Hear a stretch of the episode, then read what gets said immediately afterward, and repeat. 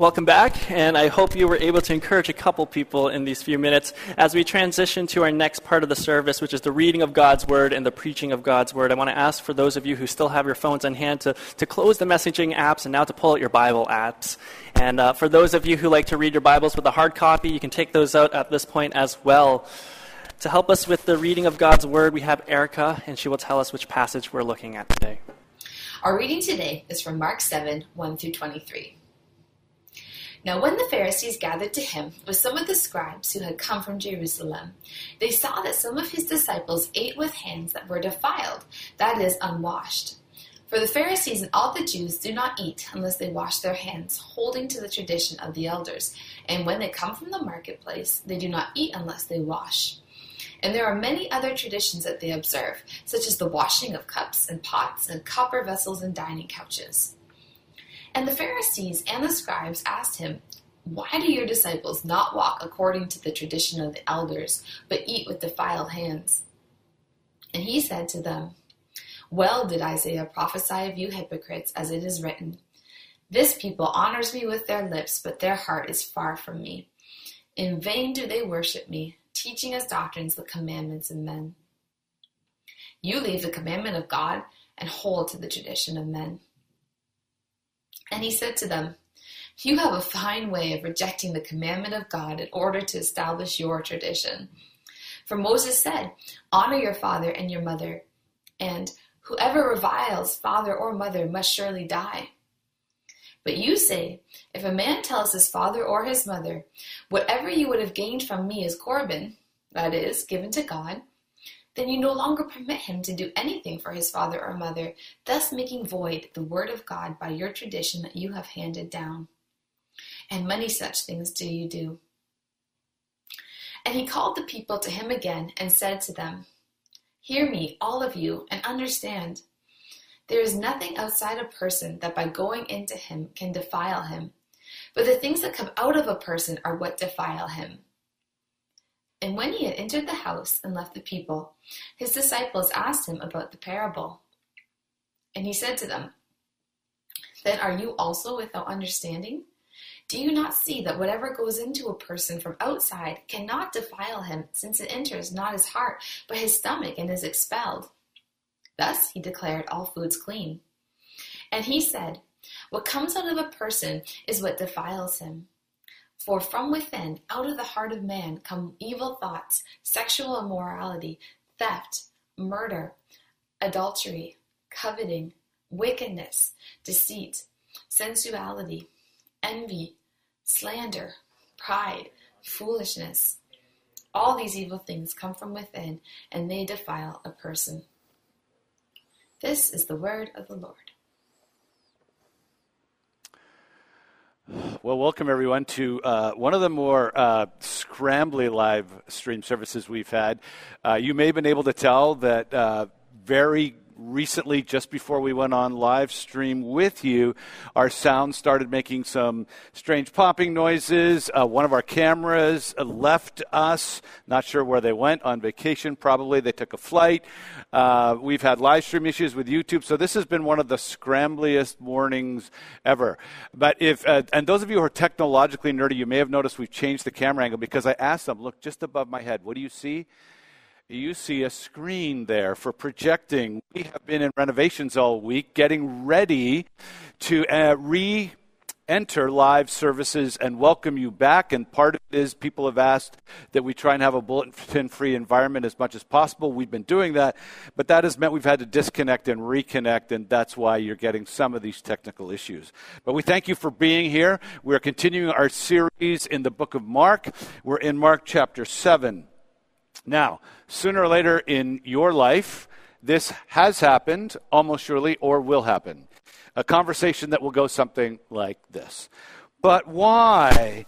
Why should I do that, Daddy? Answer because I'm the parent and I know better, and you're the child. That's why.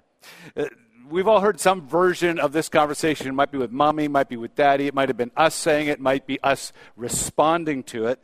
But many times in our lives we've heard this. It begins our childhood.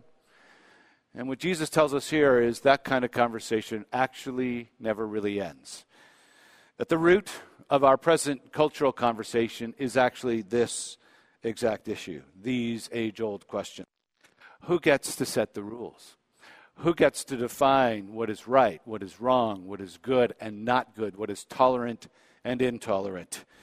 These are essentially the same questions we have had since we were children and now that we're parents, some of us. These are the questions Jesus is addressing here in this series of conversations about what it means to be clean and unclean, what it means to be spiritually acceptable to God. And Jesus says here in this passage two things. One, who you think sets the rules reveals who you are. Two, who actually sets the rules reveals who Jesus is. Who you think sets the rules reveals who you are. Who actually sets the rules reveals who Jesus is. Let's look at those two. Firstly, who we think sets the rules. Now, to really understand this, actually to understand the rest of the passage, you need to take off your clothes, take off your 21st century modern sensibilities, and put on first century Jewish sandals as it were. You're Jewish. And at the core of your identity, some, some of the things that make you distinct are these. Firstly, you are called to love the Lord your God with all your heart, soul, mind, and strength. Deuteronomy chapter 6, the Shema. Behold, O Israel, the Lord your God, the Lord is one, and you shall love the Lord your God with all your heart, soul, mind, and strength. Secondly, there are ways to express this love that distinctly set you out as one of God's people two that are particularly relevant to this one is firstly, priests who enter into meeting with God in either the tent of meeting or the tabernacle are to wash their hands, to purify themselves, to enter into an encounter with the Holy One. That's from Exodus chapter 30, verses 18 to 21. Second distinctive marker and this is for all Jewish people, certain foods are to be avoided. There are dietary laws written in the Old Testament, throughout the Old Testament, particularly Leviticus and Deuteronomy, to show your distinctive loyalty to God as one of God's covenant people. You don't eat certain things, including pork. Now, you put those two together the call to love God with all you've got, and the call to do specific commandments, and you get this passage from Deuteronomy. This day the Lord commands you to do these commands. You shall therefore be careful to do them, these commands, with all your heart and with all your soul. Inward love, outward expressions of love. That's being Jewish. Now, put yourself in the room with Jesus. Here's our Jewish religious leaders are talking to Jesus, and they're challenging because some of his people have not washed their hands. Big deal. They're not priests, they're not going into the temple. But you see, this is what happens all the time. The Jewish commentaries on the Old Testament, the rabbinical scholars, etc., and the scribes had said, well, if you really want to show how devoted you are, let's not just have priests wash their hands for certain ritualistic moments. Let us, let's have everyone wash their hands every time they eat. That will extend, broaden, and really show your devotion to God by what you do. And by the way, it shows others your devotion to God. Okay, now we've set the stage. Let's enter the room. Let's be there with Jesus. This rabbi comes, comes with his disciples, people who are training maybe to be rabbis, and some of them don't wash their hands before the meal. Not all, but some don't. And it gets awkward. It gets what are we supposed to do here? The, the usual things we do as religious people aren't done. I, I remember once I was uh, fairly new as a pastor, and I'd forgotten to say grace before I started eating with people, and the whole room got silent. The pastor didn't say grace. Like, people literally hardly could eat. It's that kind of awkward. And so they challenged Jesus Why aren't you people washing? Why aren't they washing? Why aren't they showing their devotion to God? Why aren't they showing their, I'm a person who loves Godness? And Jesus throws it right back in their faces. Well, did Isaiah prophesy of you hypocrites, he says, as it is written. And then he quotes Isaiah 29 13. This people honors me with their lips, but their heart is far from me. In vain do they worship me. They teach as doctrines of God the commandments of men. You leave the commandment of God to hold to the traditions of men. What is Jesus saying? We've done the great exchange. We've exchanged what God said for what we've said. Now they're confused. In their mind, these hand washing rules were simply an extension of the great scriptural principle. It, it's not an abrogation of it, it's not a denial of it. But Jesus then proceeds to show them exactly how it is turned into a replacement. He uses sarcasm. You have a fine way. And then he goes into this practice that is widespread called Corban. Corban is dedicating your property to God to show your devotion. But by the time of Jesus, it was being used for a lot of other reasons, including if you were in relational strife or wanted to personally pursue your own wealth, you could often dedicate your property as Corban so you didn't have to share it with other family members. In fact, in the Mishnah, there's a great example of an adult son not wanting to help his parents, so he dedicates his whole property as Corban. and then, as his son becomes an adult and wants to get married on the property, he's stuck because he wants grandpa to be there at the wedding, but he's already ruled him out. So he goes to the courts to try and figure his way out, and they don't let him. Sorry, man. You have dedicated this to God. Your father, the grandfather of the groom, cannot show up. What is Jesus doing here? He's showing us the true motivations of our heart. He's showing us that we want to exchange God's ways with our own. That we want to wrest control of the driver's seat of our life from God and take it into our own hands. We want the right to, to name for ourselves, to define for ourselves what is spiritual, what is not, what is acceptable and what is not, how to judge others, how to evaluate ourselves. Who's in control when that happens? Not God. You are. So we take God's commands, we twist them, we reinterpret them, we expand on them for our own purposes, and it ends up getting us what we want, being used and manipulated for our purposes. Now we can rank people, criticize people, measure where we're at, take control. Now, no matter how religious you are, no matter how spiritual you are, you have this in your heart.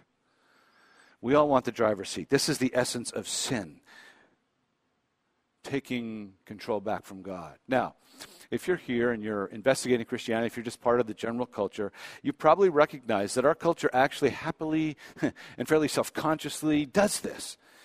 Charles Taylor, one of the leading philosophers of our day, in his um, book, A Secular Age, describes the modern secular approach this way Everyone has the right to develop their own form of life and meaning, grounded in their own sense of what they think is really important or has value. No one else can or should try to dictate that content. Biologist, professor of biology, author and blogger Jerry Coyne puts it even more bluntly cosmology gives us not one iota of evidence for God or purpose. Secularists see a universe without apparent purpose and realize we must forge our own purpose. What Jesus is saying here, what secular people have said and done openly, and what religious people have done far more subtly, is that we're all in the same boat. We all twist and turn and reconfigure life so that we're ultimately in control. It's not just, by the way, the Jewish people. Christians have done that since the beginning of the church age. One great example, of course, the Reformation. The Reformation in the 1500s came about partly because a monk named Martin Luther looked at what was going on and was horrified. He looked in his Bible and he found no evidence of the doctrine of purgatory. But the doctrine of purgatory had been developed to help people become more holy, it was threatening even Christians with a temporary kind of judgment place or hell.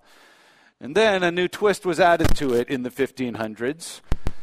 Historians tell us it was partly motivated by the need to finance the building of the great St. Peter's Cathedral in Rome, something called indulgences. If you paid money, you could get your relatives out of that purgatory more quickly. It was called indulgences. And it was that practice, not found anywhere in God's commands, but added to it, that sparked Luther and helped catalyze the Reformation. You see, when we add to or reconfigure or outright deny what God says about how to obey Him, we do three things that are deadly. Firstly, we rebel against God. We rebel against God. We make ourselves the real God, the one who controls things. This is the nature of humanity. This is the nature of us. We fight God, dodge him, avoid him, twist his words, refuse to submit subtly or not. Romans 1 21 says it so clearly. For although they knew God, they did not honor him as God, which means obeying what he said, or give thanks to him, but they became futile in their thinking, and their foolish hearts were darkened. Uh, we become rebels. Secondly, as Jesus says here, we become hypocrites. We be, become people whose words mean nothing because our practice is different from our words. The watching world laughs and sneers at us. Thirdly, when we do this as Christians, we bind the conscience of other people by adding to them rules that God has not given and saying, We will define your spirituality by how you obey these rules. They're not God's rules, they're my rules, but I'm going to bind you and make you feel guilty. I'm going to make you feel like you're rebelling against God if you don't follow my rules. That's exactly what was happening at this lunch implications. If you're here and you're a Christian, ask yourself how subtly do I bend the scriptures to get what I want? How often do I twist or avoid or evade the commands of God? Because I want control, I want pleasure, I want power, I want influence, I want financial security. Do we honor God with our lips, our observable behavior, or with our life? when no one is watching, what are we thinking?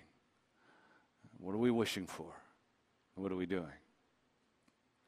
Now, if you're here and you're investigating Christianity, it, it, you, don't believe God exists, you, you're like the, the marketing executive I met several years ago who told me, I'm gambling that God doesn't exist, and when this life ends, I don't get to meet him, so there's no reckoning. That's what you're doing. You're playing GameStop with God. You're betting that this ride of gathering enough people together and denying the reality of God will work. But unlike the GameStop gambit, which is working somewhat against hedge funds, no gambit works against the ultimate reality of God. Your life will end. And Hebrews 9 says, You will face God just as it is, it is appointed, says Hebrews 9:27, for us to die once and after that comes judgment. You will meet God. God is God. You cannot change reality by simply joining together. God is no hedge fund. God will not be beaten. He will not go away. He will not be short squeezed. He will be faced. Are you ready? Secondly, the one who actually sets the rules, tells us who Jesus is. We don't set the rules, God does. But in this second series of conversations that Jesus has, not with the religious leaders, but this time with the crowd and then in Q&A with the disciples, Jesus says something differently. He says it's not what goes into someone which defiles them. You don't have to worry about unclean foods. It's what comes out our thoughts, our desires, our attitudes, which lead to our actions. That's what defile us. For from within, out of the heart of man, come evil thoughts, sexual immorality, theft, murder, adultery, coveting, wickedness, deceit, immorality, envy, sensuality, slander, pride, foolishness. All these evil things come from within, and they defile a person. Now, if you're a typical Toronto person, this doesn't seem that off to you. It seems pretty actually bland because, of course, in our day, in our culture, what we desire, what we think, what we value in our hearts, these things are far better markers in our minds for who we are and who we should be. Our, our present culture is built on this idea of the supremacy of our authentic desires. If we're feeling trapped in our marriage, our culture says your feelings of being trapped are warrant enough for you to leave the marriage. Your feelings of being trapped in your body are warrant enough for all kinds of things.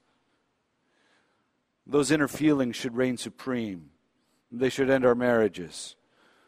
They should allow us to change our genders, uh, to figure out how we should parent, how we should conduct relationships.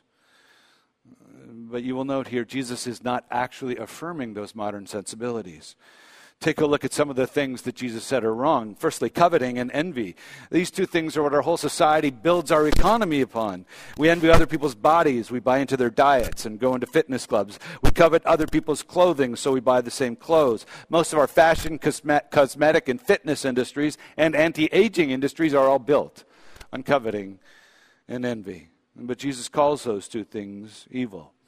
Jesus calls sleeping with someone who's not your married spouse sexual immorality. He, he's no modern thinker.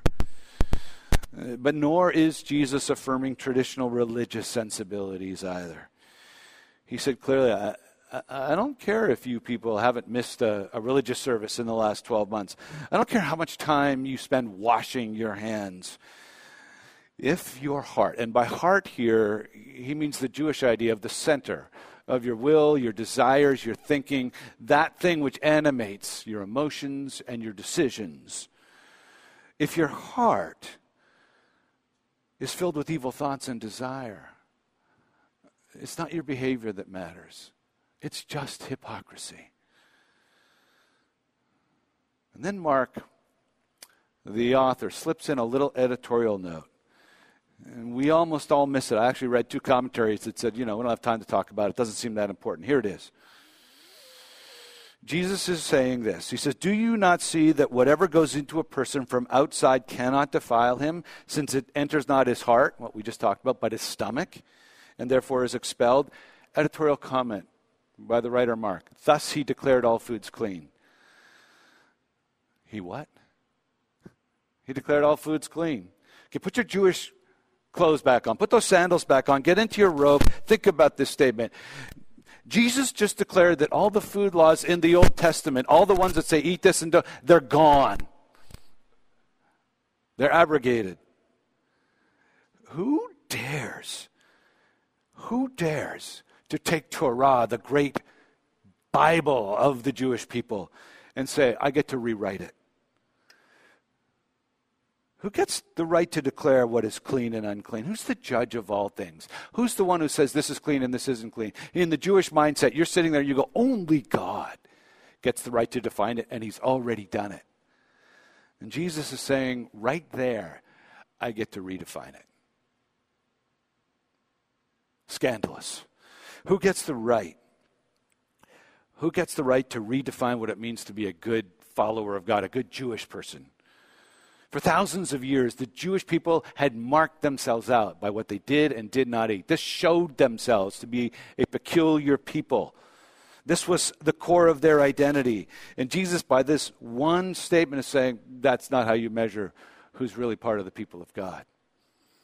He's crushing their whole identity as a people. This is breathtaking, audacious authority. Who gets the right to rewrite this book? Only God. Who gets the right to declare what is clean and unclean? Only God. Who gets the right to declare who is the people of God? Only God. Do you see in this little editorial comment what's happening? But now catch the irony. Here's the, here's the hilarious thing. Okay? The subtle interplay of the idea of, of hypocrisy and arrogance. He has just accused, Jesus has just accused all these people of taking the commandments of God and turning them into the commands of men. Now, here's a man, a rabbi, saying, by the way, all these commands of God that are written in the book, I'm not expanding on them. I'm saying they're of no force and effect anymore. He is deliberately rewriting them. You see the irony? Hey, you guys, you're rewriting this by subtly, quote unquote, expanding. And then he says, I get the right to rewrite it. It is shocking. And if you read the Greek, the word isn't, he declared all foods clean. The actual Greek says, cleansing all foods. His word didn't declare it, his word effected it. All those foods were clean. Think about that. He spoke and it was. This, this kind of language is the language of Genesis chapter 1 when God spoke, let there be light, and it was.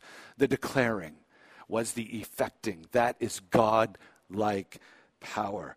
Uh, if you're here and you're kind of a theology nerd like, like I am, think about the astonishingly high Christology that is slipped into this tense confrontation with Jewish leaders. Most of us miss it. We start reading this list that Jesus names, and they're important, we re- and we, we feel the practical impact of it. I'm guilty of envy. I'm guilty of coveting. I struggle in my thought life with sexual immorality. All of these things zing us.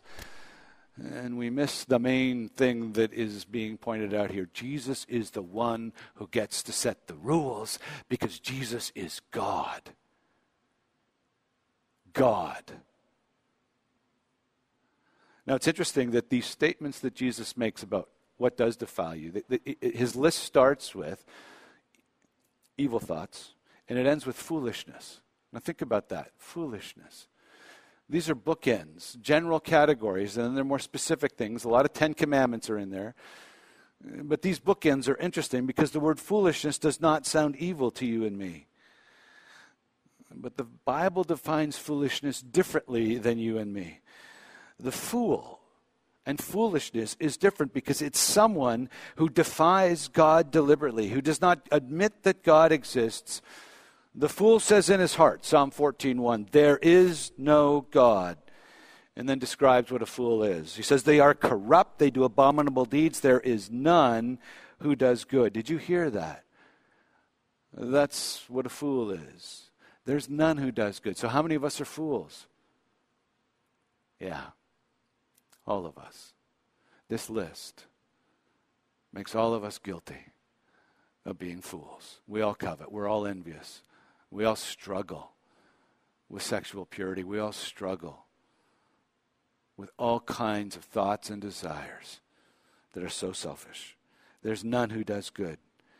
Haven't you fantasized about things that you don't want to admit? Of course you have. Therefore, catch this. You and me, we're all unclean. We're all unclean.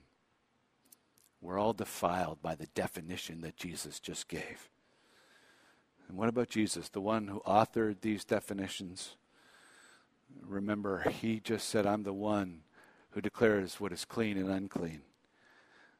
Jesus can look at you and me, those of us who are unclean, and say, You're clean.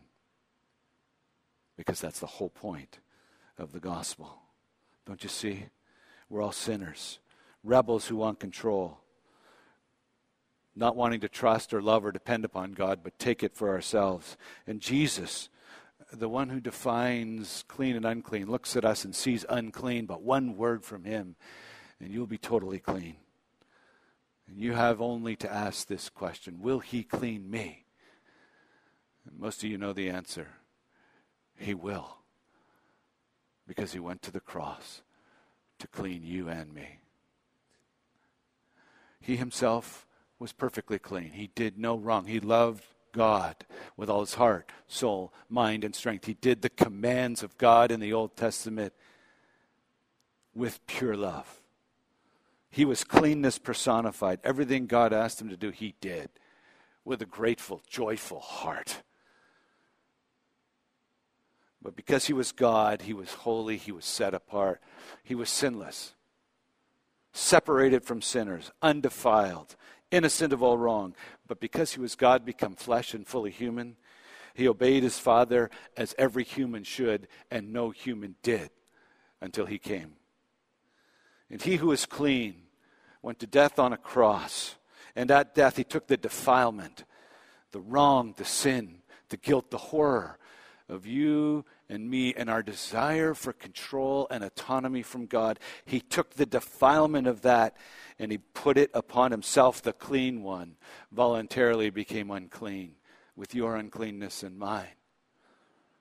He endured God's hatred of our rebellion. He paid the debt of our defilement. He was clean, became unclean, so you could be clean before his Father and in his own eyes. And then, after dying on the cross and taking that guilt, he rose from the dead to prove beyond doubt that he really was the God who became a man. He really has the authority to call things clean and make them so.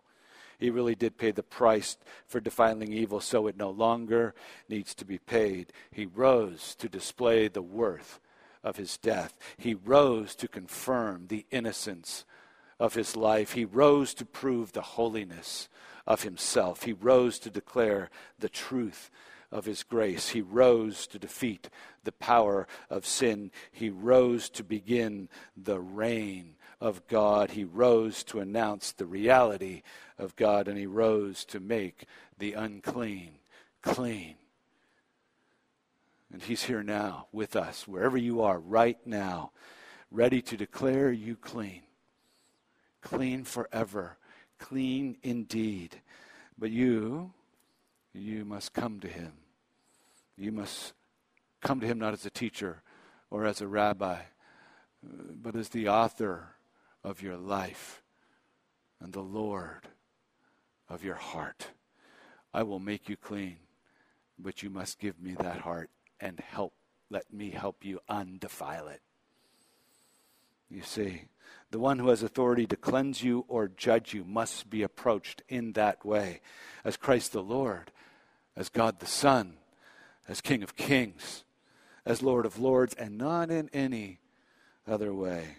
So, wherever you are, final applications, come to Him in repentance wanting to be clean. If you do not want to give up running your own life, don't come to Him. If you don't want to give up nursing your own sins, don't come to Him. He does not receive hypocrites at His royal throne of grace, He does not receive rebels at His royal throne of holiness. If you come to Him broken by your own sin, shaken by your own defilement, knowing your own need of forgiveness and grace, then He opens wide His arms and says, Come, I am your compassionate Savior. I am your substitute. I will declare you clean. Wherever you are, come to Him in repentance. Second application, whomever you are, stop evaluating and living this life of self constructed spirituality. Stop evaluating other people's moral worthiness based on their outer behavior. God judges their heart, not you. Uh, we should not judge their behavior, but try and get to know their heart. Get to know people well before you judge them. Hear their stories, know where they come from, know what they've faced before you render any judgment. Know their heart before you judge their actions. Secondly, Stop evaluating your own personality, your own, excuse me, performance and spirituality based on what you yourself are doing. Ask yourself instead, what do I love? What do I desire? Those are the questions. Finally, remember dirty and defiled we all are, but he can make the unclean clean, for he is the author of our cleanness. He is the substitute who has captured our sin and paid for it, that we need so no longer. Let us pray. Father, I thank you and praise you for your goodness and your grace. Help us to see that it is in our hearts to try and make the rules, and it reveals our sin when we do that. And secondly, help us realize that it is indeed Jesus who makes the rules who determines who is clean and unclean. But in so doing, he's willing to make us clean by becoming sin for us. He made him who knew no sin to be sin on our behalf, that we might become the righteousness of God in him. Amen. All right, we have time for some questions. They're rolling in. I'm going to only answer a few. I'm sorry. There are over 10. I'll try and answer a few uh, can words or ideas spoken to us from the outside defile us? Yes and no. Um, they can catalyze inner desires, they can trigger them, and those things can defile us. So they can have a certain causal relation to it. So, but it's still the inner desires and how you respond to those things that tells the tale. If Jesus redefined the food laws, why did God give them to us in the first place? Why are there clean and unclean foods at all? Very long question about why God in redemptive history gave Israel these distinctive markers. He wanted to set apart for himself uh, a people, and he gave them all kinds of rules for up until the time of Jesus, the final renewing moment in all of history that would mark themselves out. Why did he make them these external things? I am not exactly sure. I'll ask him with you. We'll go together and ask him when we're there. Last one. Uh, are there any common rules or traditions that Christians tend to impose on other Christians that we should not traditions we should watch out for. I think that's an always evolving one. I'll give you an example of, of, of, one that has changed over time Christians and alcohol. Christians were behind the prohibition movement because of uh, general dissolution of society in the late 1890s, early 1900s. They joined the prohibition movement and drove it in the early 1900s through the 1920s when prohibition existed in North America. It was primarily driven by Christian churches. That characterized, that residual ban of all alcoholic beverages by any Christian as part of the prohibition movement lingered on easily into the 1980s. When I first became a Christian in the 1980s, I was told you can't drink, you're a Christian. And I was confused because I was reading about Jesus making water into wine and uh, Paul telling Timothy to put a little wine into his stomach. But then when I realized the historical way that we had done that, that uh, is an example of how we do evolve these things. So it happens all the time. Uh, uh, we're, we're, trying to do, some people are trying to impose certain uh, political positions on people right now to gauge their spirituality. Some cultural uh, approaches. What do you think about X or Y or this? This is defining your spirituality. All these things are very dangerous. Extensions of what God has actually said and applications of what God has said rather than what God has said. And there's a great danger in uh, oftentimes our subtle desire to follow God more purely. Well, you see, that's about us. Yeah. That's, the, that's what animates most of this our desire to perform better. But you see, it's, that's performance oriented spirituality. The gospel is about God's grace to people who can never perform. The gospel is about God's mercy to people who are defiled. And until we see ourselves that way and stop the performance treadmill, uh, we're going to continually be doing these things. Let me pray. Father, I thank you for this time uh, we've had. I pray that you would help us to give our hearts anew to you in repentance, to give our hearts anew to you in gratitude, to recognize our sinful tendencies, how, no matter how religious or irreligious we are and to give control of our lives, our heart back to you. We praise you and thank you in Christ's name. Amen.